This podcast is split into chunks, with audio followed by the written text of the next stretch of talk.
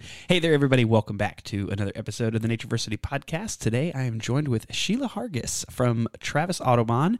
And I just want to say thank you for taking time out of your day to come down here and do this.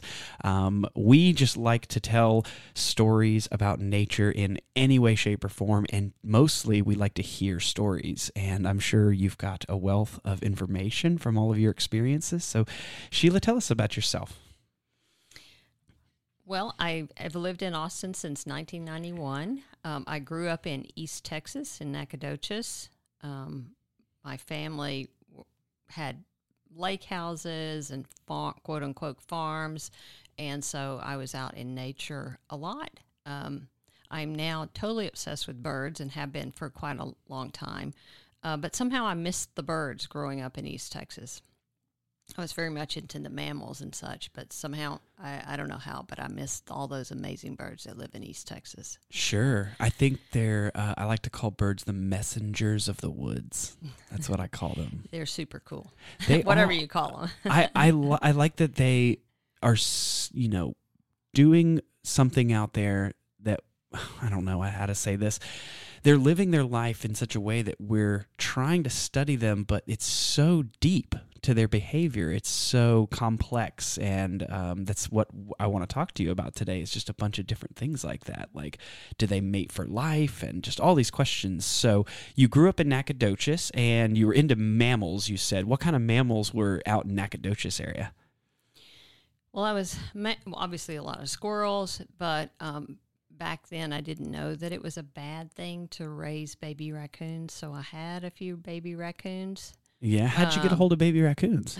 Well, this was a long time ago, No worries. and they were um, you could buy them at flea markets. oh, I, I, interesting. I hope that's not the case anymore, but yeah, I'm sure in some places that it it's it's a fad. I think there's a lot of TikToks and Instagram people who have baby raccoons. Um, a friend of mine who had one said they're absolute disasters after they get to be a certain age. He said they just tore everything up.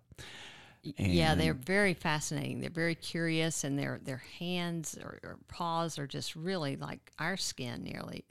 And they will wash their food. It's really really fascinating. But Yeah. yes, once they got to be adults, they they they were too much. How many did you have? Two. Oh yeah, did you? What were their names? Oh man, I don't remember. no, no worries. And how long? Uh, how long did you keep them?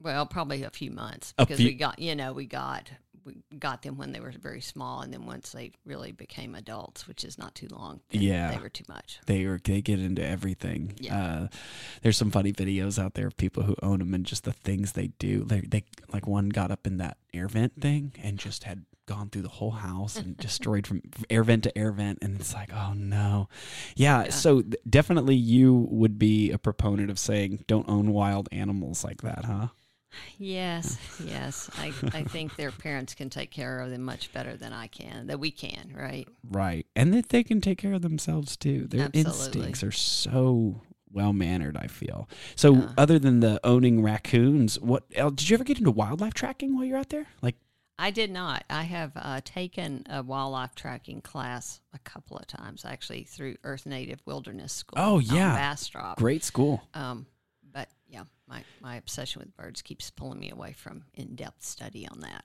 yeah But it's very fascinating.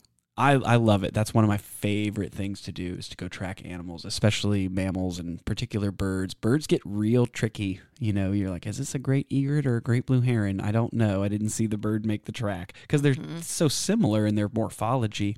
And so when you were growing up you're deep into nature you're out exploring a lot. Did that kind of set any foundation for you going into school? Were you like i want to be a biologist or a research uh, you know for biology or anything like that Unfortunately, no. I wish. If I had it to do over, I would absolutely take that route.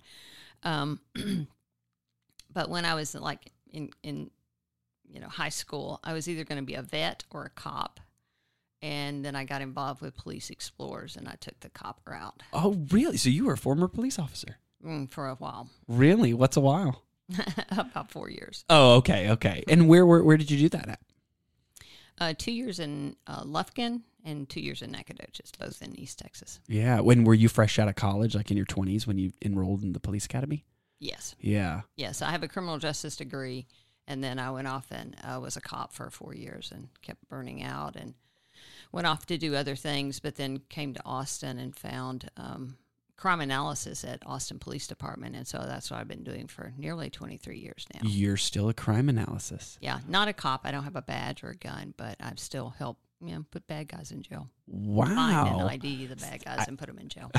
I suddenly want to have a different podcast with you now because I've got a million questions about that too. That's really that's cool, Shelia. I had no idea. I'm not sure how much nature related that one is. No, not of course, of course not. But still, I just like hearing stories. My friend Anne, she's an EMT, and she's just got the wildest stories Mm. about these encounters. And so, like I said, I'm just a big nerd for hearing stories. I think that's a part of our culture that we're really missing these days. I think movies and tel- television has kind of replaced storytelling, but now podcasts are obviously coming back, and that's been my goal. Was I started going to um, these things called primitive skills gatherings, and I just met the most amazingly fascinating people. And hearing their stories, I'm like, I want a lot more people and, and i don't know if that's a problem right like making them come on this podcast and tell their stories because i enjoyed them so much but a lot of people have been listening so yeah like once again thanks for being on and sharing stories with us but now now my criminology brain just started ticking no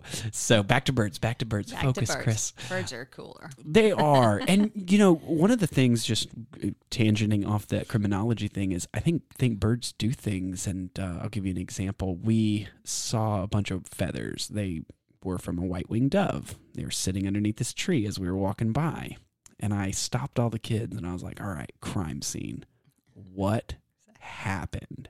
And they kind of had to pull that whole thing apart and they concluded that it was probably some kind of hawk because of the way the feathers were scattered and dispersed in such a wide space. Because if it had been a cat, the feathers would have been more isolated, right, into a tinier area where it sat and plucked. So they had to come up with a prosecution and a defense and uh, all this stuff. So I really think birds helps kids understand that process if that might be their passion one day you know Yeah. so did um leading out of you know criminology did that what what i'm guessing what i'm asking is what got you into birds like all of a sudden Yeah, so many years later, I think I was in my mid 30s when um, my roommate at the time had had uh, grown up in Nebraska, and she suggested that we put out a a feeder to attract the fin- the goldfinches, and so we did. We put out a thistle feeder, and they and they came in, and uh, you know for some reason I think it was just kind of the timing was right. Um, and so I ended up taking an intro to birds class through UT informal classes with Fred Murray Webster. And I look back and I think my, my target bird or my trigger bird, right, was a painted bunting that we saw. And Oh, it's just like a male painted bunting.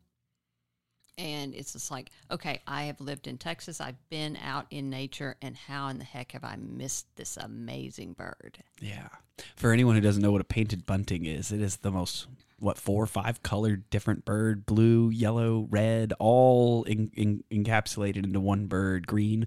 And it, the males are the females are a little of the drab brown but they are a magnificent spotting when you get to see one especially up close. They come land near you because you've attracted them. How do you feel about bird feeders and attractors? Is that a positive a net positive or a net negative in your opinion? Well, I have feeders in my backyard, so I see it as a net positive. Um, and I have one day last week, I had at least three different male painted buntings coming t- in my yard, and s- multiple females and young birds in my yard. Um, so yeah, I, I love. I think you know one of the things that I love about birding is that you can do it in so many ways. You can you can just casually watch birds wherever you happen to be. You can put up feeders and not go anywhere else and still have an amazing time.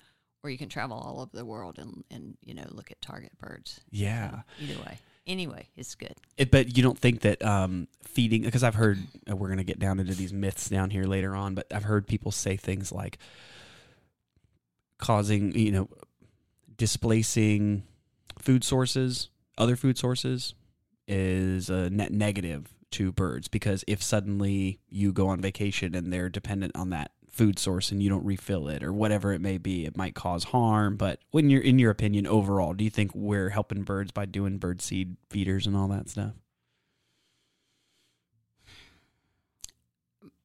I think we're helping us.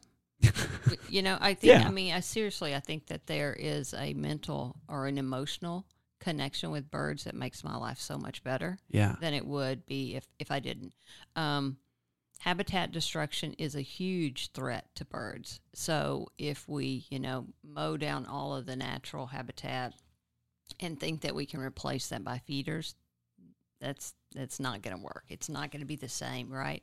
Um, in some ways, because not all birds eat seed, right? A lot of them eat insects, and if we've taken out all of the plants that you know kind of provide those insects, then um, then we're never going to replace that. Yeah, absolutely. Yeah, that that was a that was very beautiful the way you just put that because that's the big point is that we need to stop causing habitat destruction and yeah, that was well done. I was like, dang, that just checkmated all my my theories about are we hel- are we hindering or helping? But um, Well, and and I would say that you know I think the best case scenario, right?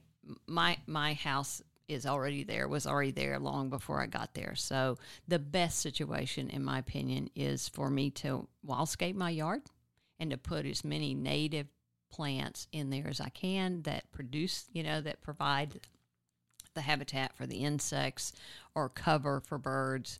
Um, and then if I want to supplement it with feeders, as long as I take good care of those feeders and keep them clean, you know, take them down if we have, you know, some, I don't know, avian issue going on, you Oh, know. sure. Um, uh, so that they, they do concentrate the birds so they can, you know, pass on disease and such uh, if there's an outbreak or something. Um, like, a, you know, not so much avian flu. I'm drawing a blank on what, what I'm trying to think of, but the pine siskins had it last year, and, and now I can't remember what it was. But um, anyway, native native plants make your yard bird friendly, and then put up the feeders, but take care of them. yeah, and water. Do you have a lot of water out all over the place right now? I do. Yeah. Yes. Yes. And Just- yeah, as you can imagine, in these this temperature, the birds are very attracted to that. Oh yeah, yeah. We used to have a moving one, and something happened to the cable, and now I got to get that thing replaced because I love that was my favorite thing is watching the birds come to the water feeder, and of course we have the um,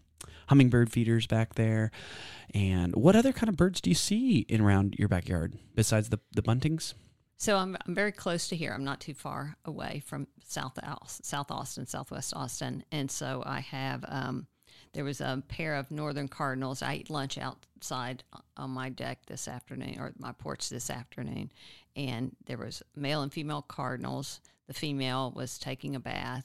Um, there were a male painted bunting a and a immature painted bunting.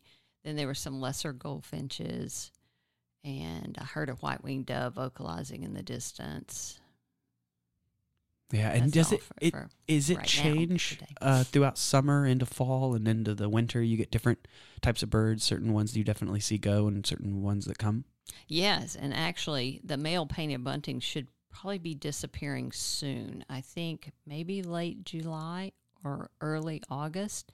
They're going to go ahead and migrate, but the but the um, either the young or the females, I can't tell them apart always, but they'll hang around a little bit longer. But they'll be gone pretty soon, and I'll miss them greatly.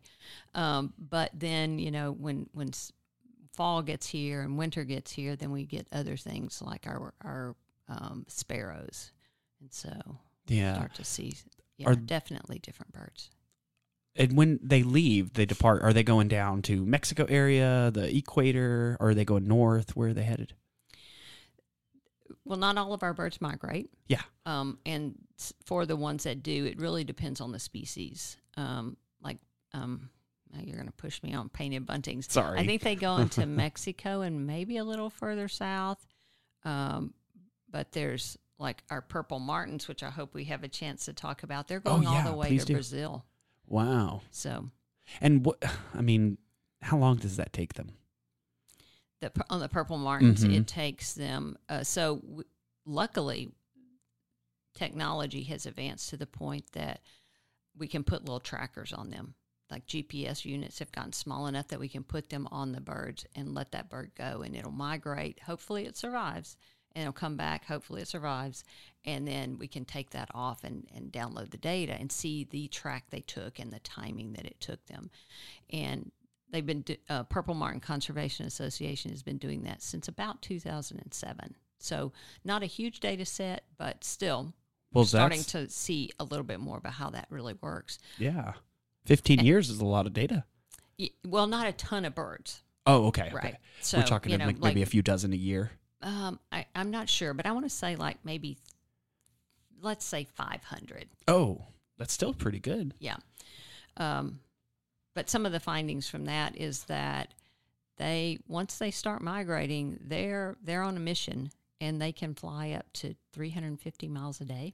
Wow. and so they can get it they can get to uh, south america within like six weeks no matter where they left even if it's in canada or you know here Yeah. And are they always traveling together?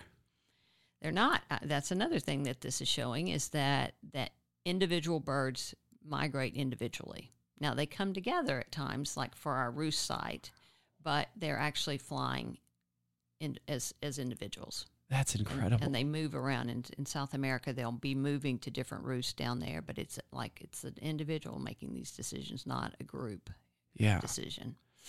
Man, that just boggles my mind to think about that. And the concept of them navigating themselves down there. How does that work for them?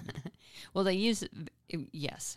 How does that work? Right? It's amazing, I right? know. And I think it's still an a. T- scientists don't totally understand. They're learning more and more, but uh, they don't totally understand because it's just incredible, right? Um, that they l- use a lot of different cues. Like if a bird is a nocturnal migrant, then they're probably migra- navigating by the stars. Um, if they migrate during the day, maybe it's landmarks, maybe it's the sun. Uh, but they also can use um, um, well, some birds can actually navigate by smell. Some use the uh, the Earth's electromagnetic field. Um, That's some- fascinating. yeah. So you know, it's potentially a potential situation where they're using a lot of different uh, tools to navigate. But but it seems like um, that that birds are born with this genetic thing, right? This genetic aspect that says at certain time of year they get restless, and the urge is to go, and the urge is to go in a certain direction for a certain amount of time, which would kind of get them close Yeah. And then I have no idea what happens from there. They I haven't, I haven't heard. they- they're It's like survivalists. somehow they just figure it out. Yeah. Yeah, but like with the purple martins, the par- the the adults go before the young. The young Yeah. go later, and there's no parents to say, "Come on, little Johnny, follow me." Right. like somehow they just do it. That's in that in that mar- remarkable, and that's I think what our attraction is in some way as scientists to these things is that mystery. You know, there's like a thirst for knowledge that we can't quench because there's just so many unknowns. And I, yes. I think why studying nature is the coolest thing in the world is because after you get to a certain point, you have to look back and go, oh, wait, there's micro adaptations and macro evolutions that could have taken place. And now I got to start all over and re examine these bioregional areas. And so it's just a, a rabbit hole, folks, that if you get into becoming a naturalist and the Texas Master naturalist and all of them, the Audubon Society, y'all are going to love what you I think connect with because you spoke about it earlier is it helps me and I am the same. It helps me to look outside my window and see a big field where hawks um they eat a lot of those hispid cotton rats back Mm, there. mhm. There's a lot of them back there. And my girlfriend doesn't like it because they sit on the fence right there and they eat. And she's like, "Ah, "This is so grotesque." And just, I'm like, "But the who's to say that that baby hawk in the nest starving is also just as bad as that poor rat who's getting devoured, you know. so Right, yeah. we brings us to that edge of empathy always. So Well, I- and, and yeah, I'll go ahead. Add, add one thing, kind of along the same lines, is that I used to, when I first got into birds, I, I thought that we really had most of the answers, But the more I learn about birds and the s- specific species, the more I know there's so many things we don't have the answer to. So if you get into nature, there's really opportunities for you to be the person that discovers and fills in one of those little gaps that we don't know right now. Absolutely. There's so much we do not know. um, And there's you- some we think we know, but we don't quite know. well, we go back and re-examine and go, oh, this was wrong. Right. Um, yeah, and so can we? You talk about um, mating in birds, in particular, any species you want to talk about. But is that a thing? Did they always mate for life? Are there more species that are prone to, you know, kind of doing like what deer do, where they have just a few different, you know, mates and then they're off? Or is bird mating kind of a like humans, where we're engaged for life? Some do. Some do mate for life, um, but a lot don't.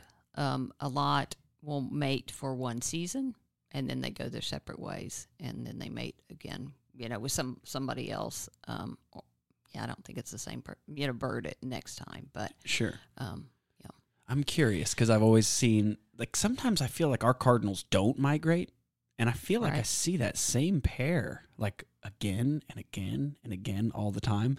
So that's what I kind of my curiosity stems from is, and then I remember, man, I can't give you all the details about this, but out in Bastrop once there was all these people gathered around taking photos, and one of the ladies had said we're intrigued because this bald eagle female is no longer with this male that lives over here and Mm. that doesn't happen very often. And I was like, "What? Really?" And so I don't know. Can you speak any to that? Well, uh, apparently there is divorce in birds, uh, but there's also um, like the, like the purple martins. They are what in a lot of other songbird species are called um, socially monogamous. So they made up. The goal is to raise their babies, get them off on their own. Well, uh, well, can we can we go X-rated here? Uh, yeah, Should we ahead. give a warning? sure. There's a warning coming up, y'all. go ahead. um, DNA has has shown that there's a little bit of hanky panky. There's actually a lot of hanky panky going on. That they're so they're committed to raising those young, but those young may not all be the the bird, you know, the Ah. offspring of that male. Sure. And the male's off doing his own thing too. Right. So, anyway, a little So- bit of So birds, not necessarily across the board, are great parents. In well, let's just take it one step at a time. Fathers, right? They don't always stick around to help rear young in the bird world. they they have yeah different species have different strategies for raising their young. Yeah. And I, I, I, I would say that it's, you know, uh, we tend to apply our, um, Yeah. Anthropomorphic perceptions. yes, our views of how things should be to Yeah. birds, and they're and they've just evolved to this is what works for them, Yeah. right? With the painted bunting, for instance, super cool, um, but he basically does nothing to when the when the female is on the nest uh, incubating the eggs. He doesn't bring her food. He doesn't incubate. Um, he will potentially take some of the young after they've fledged, left the nest, but he's he's doing very little. Yeah. And so do you think it's kind of classified? I don't know if this is true too, but um, do you think you could classify that behavior between, let's say, birds who predominantly fly and birds who predominantly live on the ground? For instance, purple martins as opposed to roadrunners.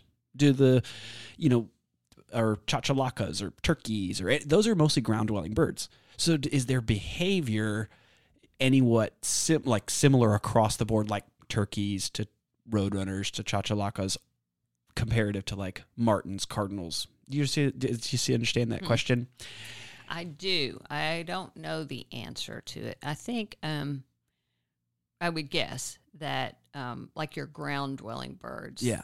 Um, I'm Game not sure that just uh, that that that is a, a good way to group them, right? But if you if you went with game birds and you looked at um, bobwhite quail and other type of quail, you know, if you looked at these family groupings, um, or birds that were similar in their DNA and their genetic lineage, then then maybe you could draw some conclusions. Yeah. I was just, I guess, asking because of the environment in which you know they're trying to meet certain needs so do certain adaptations meet those needs better because they're more ground dwelling versus the ones who are up high. The ones who are up high are like well we can fly around go anywhere but it's hard to like run from my partner. Just chase me down i guess on these turkeys. Right. um but yeah have you ever have you done any studies with turkeys or any other ground dwelling um i think roadrunners are cuckoos right? Cuckoo birds They're in the cuckoo family. Yes. Um, I haven't really done. I think roadrunners are super cool. i think and, they're so cool Yeah, and um, I'm always. It's always hilarious to me when when turkeys actually fly. It's like, oh yeah, they can fly. oh yeah they have a big wingspan they do. They're, they're Yeah. pretty broad when you get them uh, spook spook them and they come tearing out of the woods. Um, yeah, what what are some of your favorite places to go birding in Texas? Well, we have a uh, well, we have many uh, great birding locations around Austin. Uh, one of my favorites is Commons Ford Metro Park. It's out southwest Austin on uh, Lake Austin, and um, a friend of mine was the mastermind behind a prairie restoration project there. So we ended up restoring 40 acres of prairie to a native ha- habitat. So it has like 70 or 80 species of, na- of native wildflowers, grasses, and such. And the birds really took to that. I mean, they immediately said, "Yeah, yeah, we're on board with this." Right, Um, we're coming home. that's right. That's right. Um, and, and it has a diversity of habitat. So it has that prairie, but it also has along the river and then a low woodland area. So it has lots of diversity. Um, and one area is actually mm, habitat for golden cheek warblers, and sometimes sometimes we have golden cheeks in there, or, or at least you know one family unit. Um, so that's probably my favorite place here. Um, boy, I love going to the coast during spring migration. Um, I love going to the co- coast pretty much all the time if I think about it. What part of Uh, the coast do you go to? Um, well, Texas has an amazing spring migration. So these birds that have migrated south, a lot of them um, fly across the Gulf of Mexico on their northbound migration. And depending on what that experience is, maybe they have the wind helping them and it's not too arduous, but maybe the wind's blowing against them and it's very arduous. In that case, they will come down as soon as they hit land. And so if you're on the coast when this is happening, then there's just all of a sudden birds everywhere. Like every type? Well, the, the you know mainly the- songbird types, like Okay. like the warblers and the tanagers, the orioles, um, buntings, and such. Um, yeah, I didn't know they would do that. I didn't know they would land right when they see land. I thought they would at least go to a post or a tree or some kind of. Well, uh, I mean, unfortunately, if they've really hit bad weather and the winds, you know, fly, pushing against them the whole way, then some of them don't. A lot of them don't make it, but the ones that do, they come. They really come down as soon as they can because they're totally exhausted, right? Sure. Um, anyway, along the coast, the whole Texas coast is great for spring migration. I personally like the upper Texas coast, which is the Galveston and kind of east of their area. High Island is a well known birding hotspot in the spring, which is east of Galveston.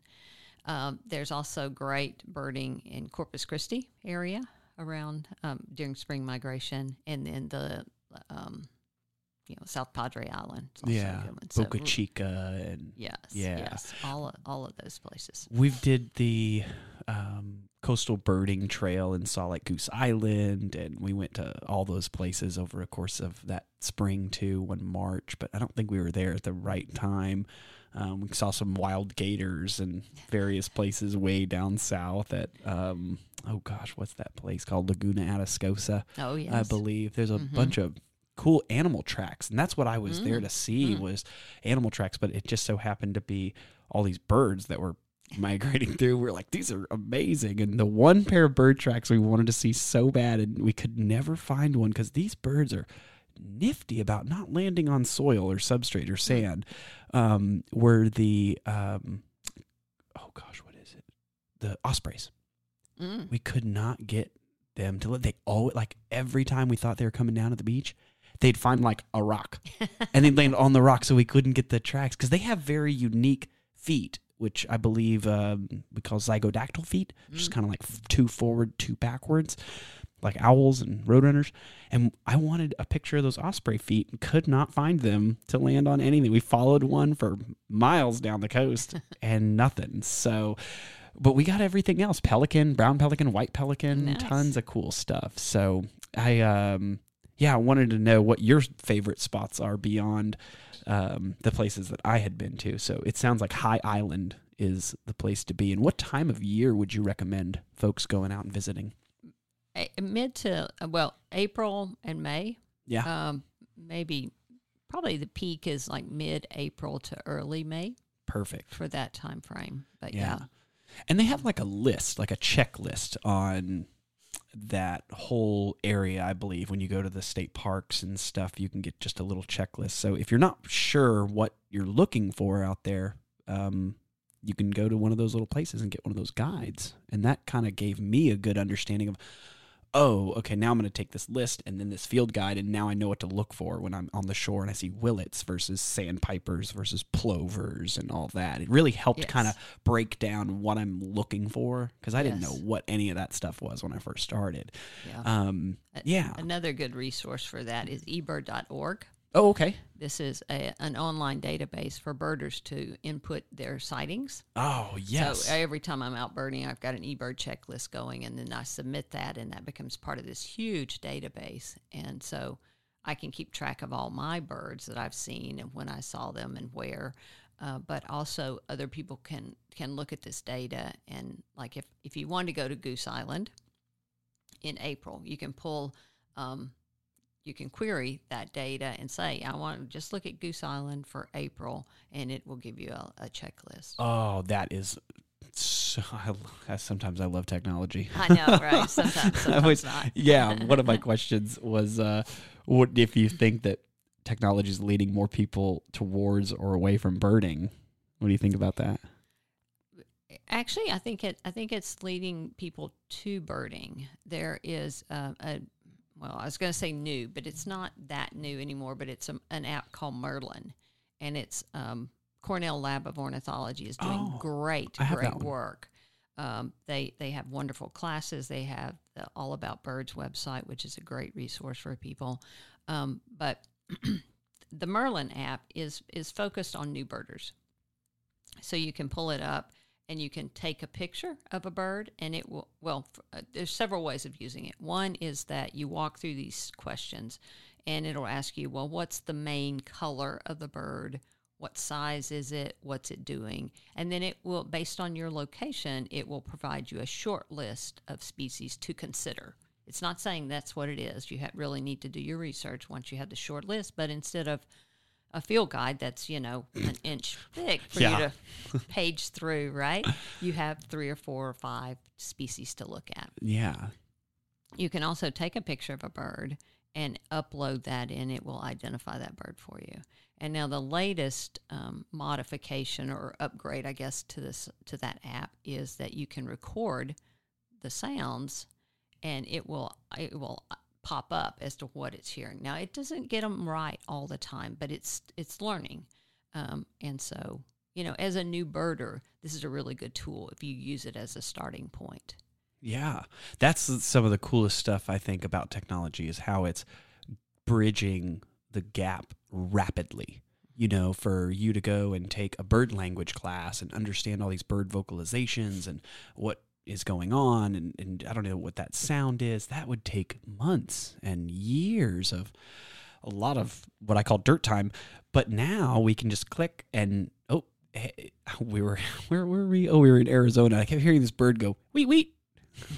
wee wheat. I was like, what is that? And we clicked it, and it was some kind of, I think it might have been a, it's not a meadow lark. What, what kind of bird was that? I can't think of it now. But it was so convenient to just put your phone in the air, and here's the sound, and it tells you right away what this bird is. Um, maybe. You do that research. Follow up. I, we, right don't just take it at, at face value because it, it it's still learning and Sure. it still gets things wrong.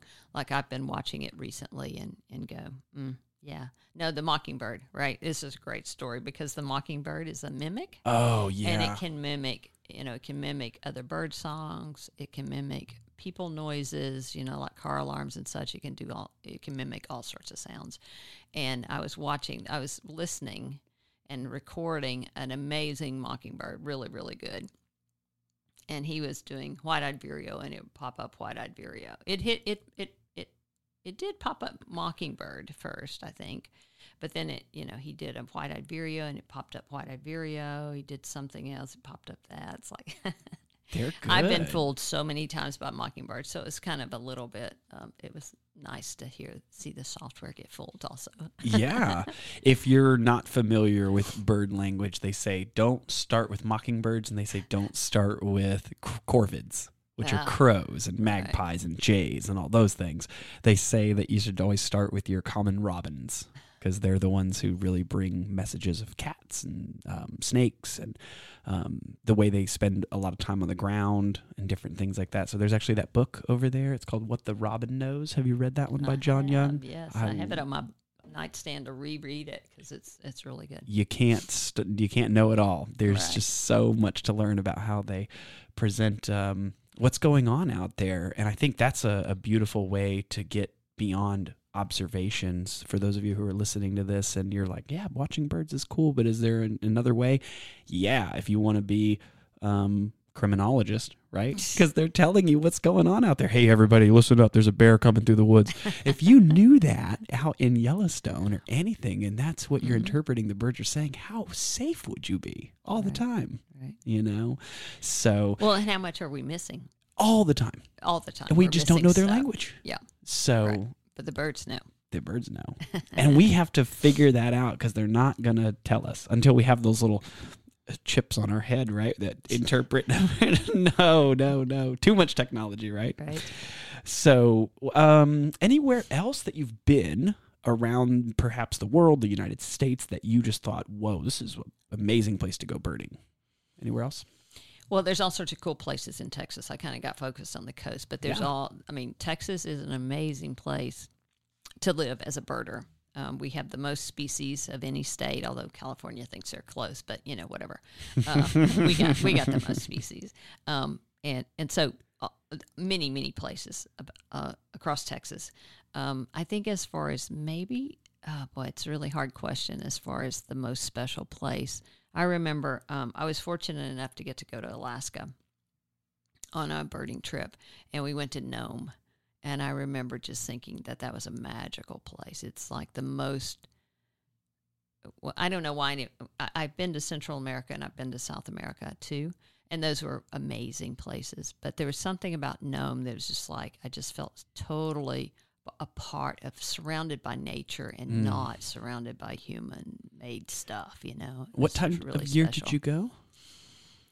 Uh, that trip was, I think, um, late, maybe late May or early June. Wow. And was there still snow on the ground everywhere? Oh no, I'm sorry. It wasn't that. It was actually a little bit later than than most birding trips go. It was like I think mid June, and we came back on July the fourth, and we end. It was so cool because we ended up calling it the baby tour because everybody had their babies, Oh. and so it was like it was perfect timing because we got to see the adults, but we also got to see them taking care of their young. And what kind of birds would you have seen up there that we wouldn't see here in Alaska? Oh gosh, um, a lot of different um, ducks. Um, we have some birds up there that are um, they're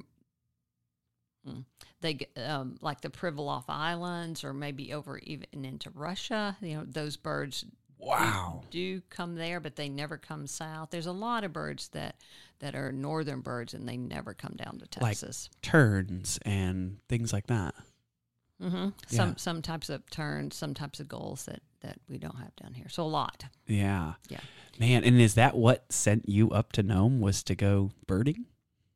Oh yes. Oh, It's, it's why I went to Alaska. That yeah, that was a birding trip. Wow. To Alaska. Yeah. How many And- birding trips have you taken? Well, I've been very fortunate. I've taken quite a few. I've been to uh, quite a few Central America countries, um, and then um, Trinidad and Tobago, South America. I went to Ecuador, and I'm just just now paid the last money for a Colombia trip in January. So very much looking forward to that. And when you book these trips, do you have a specific list or is there birds you definitely want to see or try to see? Is that always the intention or is it just I want to see the countryside? I also am just going to happen to see birds while I'm there. Oh, oh no, no, no. I no, no, no. I don't waste my time on things besides birds. I'm going to see the Tell me. Good. so you have a master list of what you're hoping to see. well, like like this trip that I'm going on with um, to Colombia, it's through Field Guides, and it's a local tour company, uh, and they take people birding all over the world. And so I would sign up for that trip because I want to go to Colombia, and then they would say, okay, well here's the tour. And here are the places we're going to go, and these are the expected species that we're going to be looking for. Oh, that's so um, cool. And maybe sometimes I have target birds, but mainly I want to just see all the birds that are there yeah. because they're all very cool. Man, that's that's an interesting endeavor. See, my whole thing is I'm like, I want to go see everything. So the animal tracks, the the animals, the birds, but I've never I think other than going to try to do the Great Birding Trail of Texas, other I've never had that intention to just go do birding stuff, especially to Ecuador or Colombia. That's amazing. Well, we do see other things, Yeah, right? and we course, but- absolutely appreciate the other things. It's just my, you know, my obsession says it's all about birds. Yeah. Um, but and, and there's gorgeous scenery there too. Yeah. Um, so I want to chat a little bit about um, the myths that some folks have been curious about. So, uh, do birds have teeth inside their beaks? They do not have teeth. They um, they have a lot of adaptations that that leads to their ability to fly. Like if you if you you can either fly or you can have teeth. Or well, let me say, you can either fly or you can be heavy, right? And so they have all sorts of adaptations. Like they don't have teeth because teeth are heavy. Their bones are um, not totally hollow, but they're more hollow than ours because bones are heavy, right? Um, yeah, so they they don't have teeth. And while you were just talking about bones being heavy, I was thinking about our conversation earlier about migration and um, how birds actually fly. And this is my understanding is that the only energy they're using is when it's pulling up.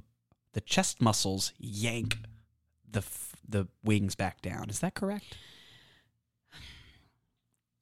There, there is um, obviously on a bird that flies a long way. Some birds don't do very little flying, Sure. right? But some fly all the way to South America, right? and even further. Um, but the way I understand it, so their breast muscles are really large for those, you know, long distance migrants. They have very strong and large breast muscles, Huge. right? And I think it's the, I forget which one it is. I think it's maybe the upstroke. That muscle that's pulling the wings out actually starts on the breast and goes through a hole in a bone, an opening in their bone structure, so that it really is the downward flap. I, I'm, I'm getting this wrong, but it but it is really the the exertion is on one of those Right. movements. You know, So what I'm trying to explain to listeners is that a lot of people they think birds fly with this like they would put their arms out and then flap up and down. But that's not how it works, y'all. What actually happens is they extend up and the chest muscles yank them back down for them. So it's almost like you have rubber bands on your wrists and now try to stretch your arms apart and they you notice how they clap back together quickly. So the benefit I think evolutionarily for that is the lack of energy output. Because imagine if you would have to all day, my arms would get super tired. right? Yes. So, a um, couple of other um, myths here. Birds migrate because it's cold. They migrate because their food source disappears. Okay. which is related to the cold, absolutely. But if you think about like purple martins, all purple martins migrate because they eat insects. And in the winter, there's no insects or there's not enough insects. So they have to go.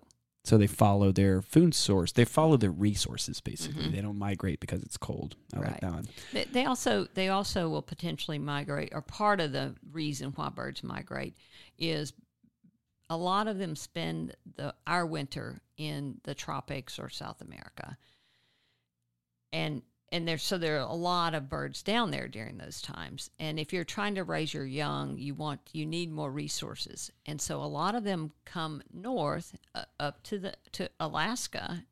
Um, Canada and Alaska to raise their young because there's there's a lot of insects up there, and there's a lot of space, a lot more space. Yeah. So it's kind of a, you know both of those things are at play. I never thought about the rear the child rearing aspect of that where if you're thousands of different types of well, maybe not thousands but hundreds and hundreds of different types of birds are all congregating in this migration and you are doing the child rearing thing how where's the space and the resources I ne- that was one of the things I never thought about Yeah. um one of the other ones is people wanted to know about rice being thrown at weddings is that bad for birds You know, I don't I don't really know much detail about that. I I I think I've read enough to think that maybe it would be good if we didn't do that. But Yeah. I don't I don't know really any details about that. the question there was that it expands rapidly in their stomachs, but I would imagine that it's just the same as a seed, and any seed they eat would expand rapidly in their stomach, right? Well, so let's think about the the biology uh, or the physiology of the bird. Um, birds don't have teeth, Right. So their food moves to a crop, which is um, a place that it can store. It can it can be, be stored there. It maybe has some enzymes to start breaking it down, and then it moves to a gizzard. Oh, and I'm talking generally. Not all birds are like this, but basically, it moves to a gizzard that's like um, this device that that crushes the food and breaks it down and then it will eventually move into their two stomachs for more processing. So I, you know, I don't know. Right. I don't know if it would work the same way for birds with rice as as it might work for us. Right, because the crop also is where the pellets are formed when that breakdown happens, right? When birds regurgitate those pellets. Either the crop or the gizzard. Yeah, it's one off the. It's I, I off to think the it might be the gizzard. Yeah, it might be off the side of that. So, folks who are listening to this, most birds, I don't know all birds, um, regurgitate in some way, shape, or form uh, excess things that they cannot devour or uh, digest, I should say. So, skeleton, exoskeletons of crawfish are one, fish scales, different things like that. Bones. Bones, yeah. Um, do you know anything about stomach acids of hawks versus owls? I do not. No. Um, I've heard that stomach acids in owls is weak, and that's why you find whole entire skulls and skeletons of mice and things that they eat. Whereas when you find hawk pellets, their bones are like deteriorated and you know Hmm. uh, abnormally altered in some ways, and so people who want full skeletons of mice and things, they go look for owl pellets and not hawk pellets, which I Hmm. thought was No, fascinating. I have not heard that. Yeah. And I also believe that hawks rip and tear versus swallowing whole, which is what Right. owls do. Mm-hmm. Yeah. Yeah. Have you ever had an encounter where you stumbled upon something eating something else, like a, an, a hawk or an owl? Um. Y- yes. Um. What comes to mind is osprey. Oh, because yeah. regularly you'll see them perched up. They're they're fish eaters, so they've caught the fish and they'll fly up to maybe a, a, a you know a telephone pole and eat it on top of that pole, and so you can usually see it because it's big enough to see. You know. Yeah. Um, I've definitely seen um, hawks carrying something away in their talons, you know, or seen their uh, their crop be extended. uh, That indicates that they had just recently ate something. Interesting. Yeah, I've always wondered if you can tell when a bird is just eaten recently because of its weight. Because I saw a tricolored heron one time devour this fish, and it this thing was the size of the bird, and it stood there, and I'm pretty sure that fish was moving around in its stomach as it sat there. But I wondered, I was like, if I, because I was pretty far away, I was like, I, there's no way I can, I don't know, but couldn't have made it. But if it had flown off, would it have flown off with this like you know unbalanced flight? Um, yeah, maybe so. Yeah, that's an interesting thing to eat something and have it still be moving in your stomach. Um, there's a s- old myth about hummingbirds can migrate on the backs of geese. You ever heard that? I have heard that. I'm not sure where that came from. Why do you think people came up with that one? Do they think they're incapable of flight? Do, mi- do hummingbirds migrate though? They, yes, they do. Interesting. Now, now that's the question: is how far do they go? Yeah, it disp- it depends on the species. Um, it- yeah, um, but they do migrate. We're seeing more and more of them over winter. Um, with us Yeah. because of the warmer winters. I was gonna say, yeah, Um, winters but, are but still, warm here. the vast majority of them migrate. Wow. Gosh. Yeah. And, and, um, and you know, and speaking of that, it, it just blows my mind. But to think about ruby-throated hummingbirds that fly nonstop across the Gulf of Mexico, five or six hundred miles nonstop. This tiny, tiny bird. I don't understand how that's possible without stopping to eat. No, there's no drink. place to stop. Right. There's no place to drink. You got to go all the way. That is amazing. Have you ever been to the Bronx Zoo? Mm-mm. When you go into the Bronx Zoo, there is this uh, avian little habitat area, and as you make your way through it, there comes a room, and there's a bunch of doors, like a hundred doors, and there's a little. You can grab the door and open it, and it talks about this is one hundred birds that live here in New York, and as you open each door, it tells a story about each bird, and I think there's ten that say this bird moved on to have babies and produce the next generation. And every other one is just a horror story about it getting hit or flying into a window or so it's mm-hmm. saying that in New York 10% of birds make it to reproduce, which I think is just alarming. I did not know that that was the statistic that it was that low. I was really sh- shocked by that. Was is there anything in the bird world that you were totally shocked by when you learned in this journey of learning about birds for you? Well, well, to that to that topic, it is really hard to be a, a bird, uh, right? And we're making it harder and harder, Yes. right? Uh, but the young birds have it even harder. It, it's it's not uncommon for the the majority of them to not make it through their first year. Um, with most with a lot of species, if they do make it through their first year, then their odds increase. You know that they'll live. Um, but yeah, it's it's hard. Um, and and a lot of our birds don't live very long anyway. I mean, we have some that you know live for a very long time, but the vast majority, especially of our songbirds, don't live for a long time. Right. And songbirds, I think, are classified as passerines. Is that correct? Mm-hmm. What we call those? Mhm. So our passerine birds are typical birds we see in our backyard. Um, this is a funny one. I think it has an old adage to it. Uh, birds have small brains, therefore they're not intelligent. Mm. Old myth, huh? Old myth. Old Yes, myth. yes. Um, if you're familiar with uh, Jennifer Ackerman, she has written a couple of books and just had a new one published, um, What the Owl Knows.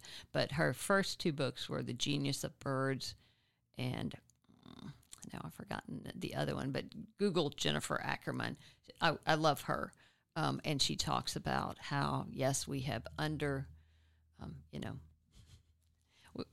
we're just doing doing the typical human thing of thinking, oh well, just because we don't understand their intelligence, they're not. Un- you know, we think because we don't understand their intelligence that they're not intelligence Right. intelligent, and and then we then we back up and think again and go, oh, we just weren't looking at it the right way, or we just weren't looking at the right things.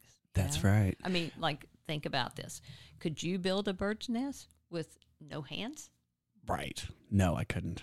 I couldn't. Could you get to South America with no GPS unit on your dash? Not a chance. I mean, I, maybe if I, me, I if I had genial uh, generations behind me who did that, I think, and that that they do. But I like um, I like telling people. One time, I well, I used to work at Sam's Club in the warehouse, and I'll never forget. I saw a bird in there, and I'm pretty sure that bird was in there for about four days. Now, what I like about that concept is that that bird can get trapped in where we live and survive just fine. But if we got trapped where it lives, you see where I'm going with Absolutely, this? That's why I don't think it's okay to equate intelligence to, you know, just these um, typical. Oh, you know, you can't do algebra, therefore you're not intelligent. so I'm like, Right. go go live in that dirty pond where that goldfish lives, and tell me how intelligent you are. Right. so, exactly. Yeah. um, or, or maybe you've, seen the birds in like um, a grocery store, HEB, yeah, and you hear them, you know, vocalizing, and and then you then you see the the um, in the bird section, you know, where oh, there's mysteriously a, an open package. Uh huh. They're very intelligent. They're I very and that's exactly what happened at Sam's Club. One of the things that made me think and scratch my head was, well, where is it getting the water? And then as I cur- cur- turned around this corner, I looked on the ground and um, the bird was sitting there. I think it was a grackle. I'm like 90% sure it was a grackle. She had turned her head sideways and there was a water trough in one of the cracks of the, the I guess where the grout would go in these big, you know, warehouses. And that's what she was drinking. I was like, dang, look at her, man. She's just brilliant.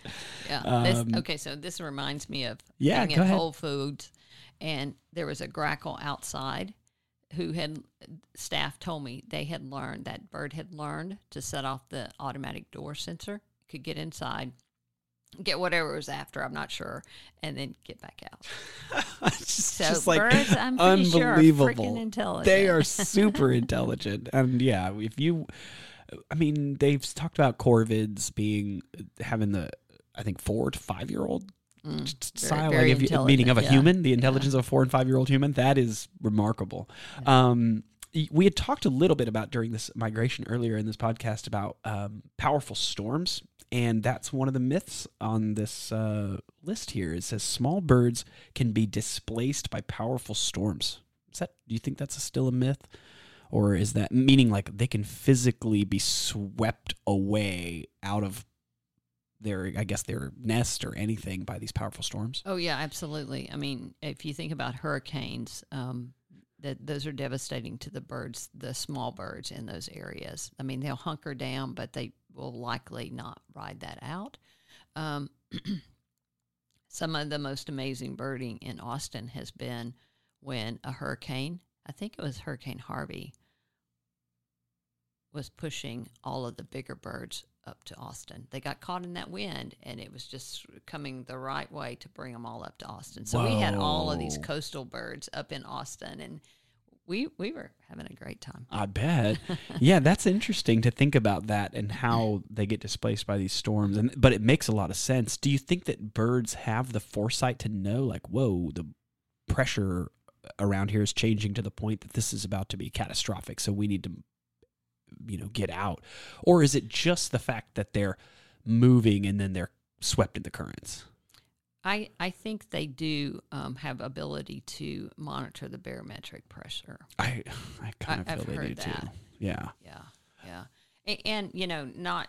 I mean, s- severe storms here can also um, cause damage to birds too.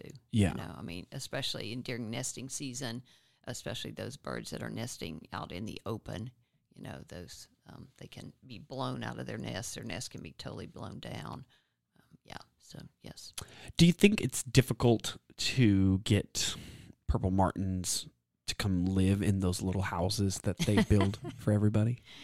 Um, well, some landlords tell me they put up the houses and the birds are just right there, and others say, "Oh, it's been two or three years and I haven't gotten a bird." So, purple martins are very uh, picky when it comes to the habitat that they like, and they want. Um, the, the eastern population is totally dependent on human made housing. So they are dependent on those gourds or the houses that we put up.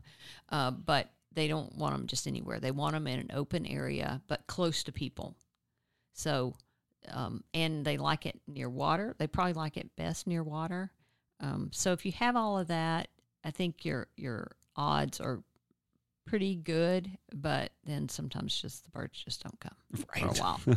we and, and do you think that I don't know, I might be confusing this totally, but in Mary Moore Sea Park, are you familiar with that park? Uh, I was just there the other day, so, so somewhat familiar with it. They have a big wildflower field there, Mhm. and there's like this chimney, and I think that's a swift. Chimney swift. Uh, yeah, Mhm. is that what that is? But I've never seen a bird go in or out of that thing, and that thing's been there probably 15 years.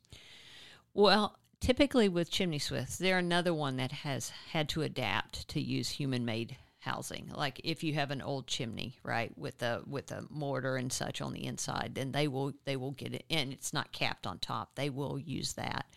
Um, and and also we put up chimney swift towers so that because they need they need the nesting space. and so they will typically just drop in very quick. They're going to drop in the very top of it Yeah. and go down. And so if you're not just sitting there watching, they may actually be in there and flying in and Ah. out and you just missed it. Got it. And are they migrating too? The they do the migrate. swifts. Okay. They also eat um, um, insects and so they migrate. Right. Um, some of the other things here, questions. Um, sap suckers. You familiar with those? Mm-hmm. Yeah. So they make a lot of holes in trees around here. Mm-hmm. And a lot of people are confused by what those holes are. And is there any way you can shed some light on that? Yes, so they're drilling those holes out to cause sap to come to the surface, and they will either eat the sap or they'll eat the insects, or maybe both that come to that. And coincidentally, hummingbirds will sometimes check out that too, either for the Ah. insects or for the sap. Yeah. Very cool. So yeah, it's really cool to see, you know, these long, these rows of those little holes in a tree, and even if you don't see the sapsucker, you know that one has been there at some point in the past. Yeah, they are all over the sycamore trees at Roy Guerrero. Just Oh, okay. everywhere. Have you ever been to Roy G? Uh, yes, Oh, absolutely. that's a great, great beautiful- birding place. Beautiful place to go birding along the Colorado River. hmm Um, okay, a couple of uh, last few here says uh, you need to take birds found on the ground to animal shelters. Is that true? So I'm assuming that they're talking about baby birds that are Right. found on the ground. Um, uh, you should you should monitor them, right? Because uh, potentially they have they're supposed to be on the ground. Uh, potentially, maybe they did fall out of their nest a little early, but but usually their parents are there and keeping an eye on them, and so um, don't just grab them up and take them to wildlife rescue or whatever. Uh, kind of monitor the situation.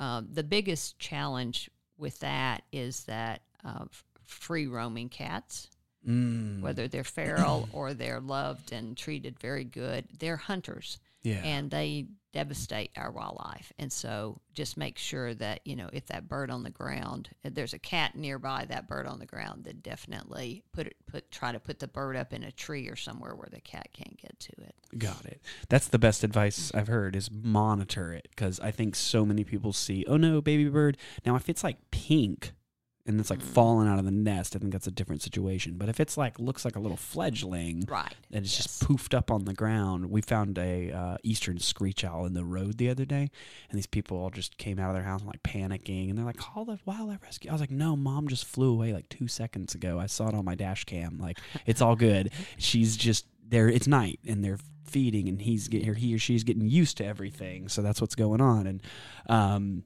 so yeah, they just held off, and so that's kind of what I advice I gave to them too. Is I was like, let's just monitor it, make sure that you're seeing what I'm seeing, Yeah. and then they did. So Yeah. But but you're right. If you have the little pink birds that have very little feathers, or uh, then then something bad has happened. Those shouldn't be out of the nest, and and they will typically uh, need help pretty soon because they have no ability to keep themselves warm, and so Yeah. yeah, th- those would need help pretty quick.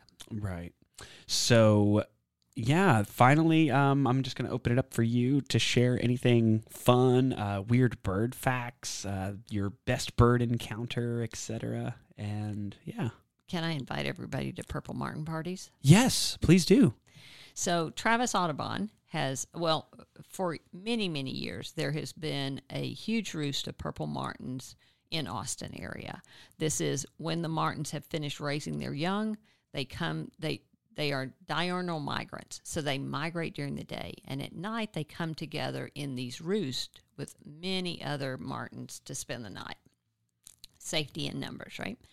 And so Austin has been fortunate to have this roost, or at least one roost, maybe two on some years, um,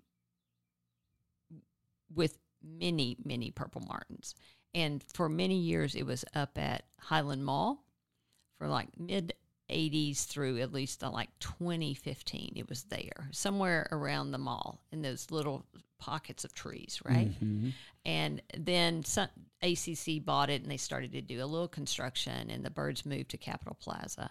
And they were in that area for a while. And then one year we could not find them. We, we always go out in June and look for the roost. And um, somebody notified us using Doppler radar that they saw what looked like a signature of a roost up in Round Rock. And so we went up there and the birds were up in Round Rock. They came back to Austin a few years later, but this year they're up in Round Rock at La Frontera uh, Shopping Center. And so um, I think it was like twin, 2009, Travis, we, we, some of us decided that, you know, the birders of Austin knew about this huge phenomenon, this amazing phenomenon of nature, right? But nobody outside the birding community knew. And we were just, we were thinking that, oh my gosh, this is so fantastic that everybody should get to experience this, right? Whether they're a bird or not. And so we started having Purple Martin parties where we would, on, you know, three or four weekends in the summer, this is a thing that's happening during the summer, we would put out press releases, we would put it on our social media, we'd put it on our website. And we'd have these Purple Martin parties, and we would invite people out. We would have people educating the attendees, telling them what they're seeing, you know, identifying Purple Martins, telling them, answering all their questions. So it has been great success to have those parties. And so we're in the midst of those parties now. And what happens is that as you know maybe 30 minutes before it gets dark the birds start coming into the roost site. And there'll be a few birds coming in really high in the sky early. And then as the night progresses more and more come in. And they don't just come in and plop down in the trees. They swirl around and vocalize and put on this amazing show. And so when you have 100,000 or 200,000 or maybe 400,000 purple martins swirling overhead, it's phenomenal. It is absolutely something that everyone should see. So, um, That's a lot. I didn't know you were going to say that many. yeah, well, well, okay. Well, that's another topic about how, I wish there was some way to actually count them. We don't know, but but there's a lot of birds. And so we had our first two last Friday and Saturday nights. We'll be having them on Friday and Saturday nights for the next three weekends up at La Frontera um, Shopping Center. So I encourage everybody, if you're anywhere close to us here in Austin, maybe not even close, come come to Austin and see our amazing roost. Uh, There's more information on travisaudubon.org, our Purple Martin page. That is amazing, Shelia. I, I thought you were going to say like probably 5,000. Yeah, You, no, you no, went above 100,000 birds. I didn't know it was that many. Yeah, you're going to have to come see it. That's like watching the bat cave south of here. You know, when there's like 17 million bats leave that cave, it takes like four hours for you to watch them all leave. That's like millions of, of just, I don't know. It's incredible to know they're going out every day and gathering resources and coming back. Right, It's like, yes. wow, they're just helping us, y'all. Are they eating mosquitoes? No, but hang on to that question. So let me speak to the bat thing. Yeah. So when we first started having the Purple Martin parties, the birds were at Highland Mall. And so that first year, we had so many people from the neighborhood come come to the party and go, I have lived here for 30 years and I had no idea this was going on. So it was really, really cool to get to, to show these people, you know, these cool birds and this cool spectacle. Um, but many people told us, unsolicited by us, that, oh my God, this is better than the bats. Yeah. And the bats are super cool. they're super cool. The Congress the- Bridge thing's neat. Yeah, but they can just kind of fly out and go away, right? These birds are coming in, they swirl around, and then they go to go to bed, so to speak. So, Well, anyway, you, should come out and compare it yourself and see what you think. I was going to say you will see me soon because I'm coming to see the Purple Martin party. Excellent. I'm okay. really excited about that. Yeah. Now, now back to the mosquito thing. Yeah. they don't eat a bunch of mosquitoes. Mosquitoes are tiny, tiny, and these uh, purple martins are North America's largest swallow. So they're about eight inches long, their body, and about fifteen inch wingspan. So they're they're pretty big birds, um, and they also hunt very high in the sky. So they eat um, they eat flying fire ants, which is a, a recent discovery, and then they eat um, uh, lots of other insects like dragonflies, butterflies, um, and then some, you know, insects that we probably want them to eat. Sure. That's awesome. Man, I'm just so enamored now to go out there and see a couple hundred thousand purple martins dancing in the sky for me because you know you get to see the scissor-tail flycatcher dances and you get to see those types of things but i'm i'm eager now so i'm jotting it on my calendar y'all Excellent, excellent. I'll see you out there. yeah. Well, Shelia, thank you again. It's been an honor and a pleasure having you chat about birds. I, I don't think we could stop talking. I'm sure we could go another 10 hours because I just love birds and it's so much fun to meet people who are so passionate about nature and just willing to sit down and share some stories and some information about how we can better connect to birds. So thank you for being here. Yeah, thank you so much for the opportunity. Awesome. We'll see y'all in the next one. Take care. Bye, everybody.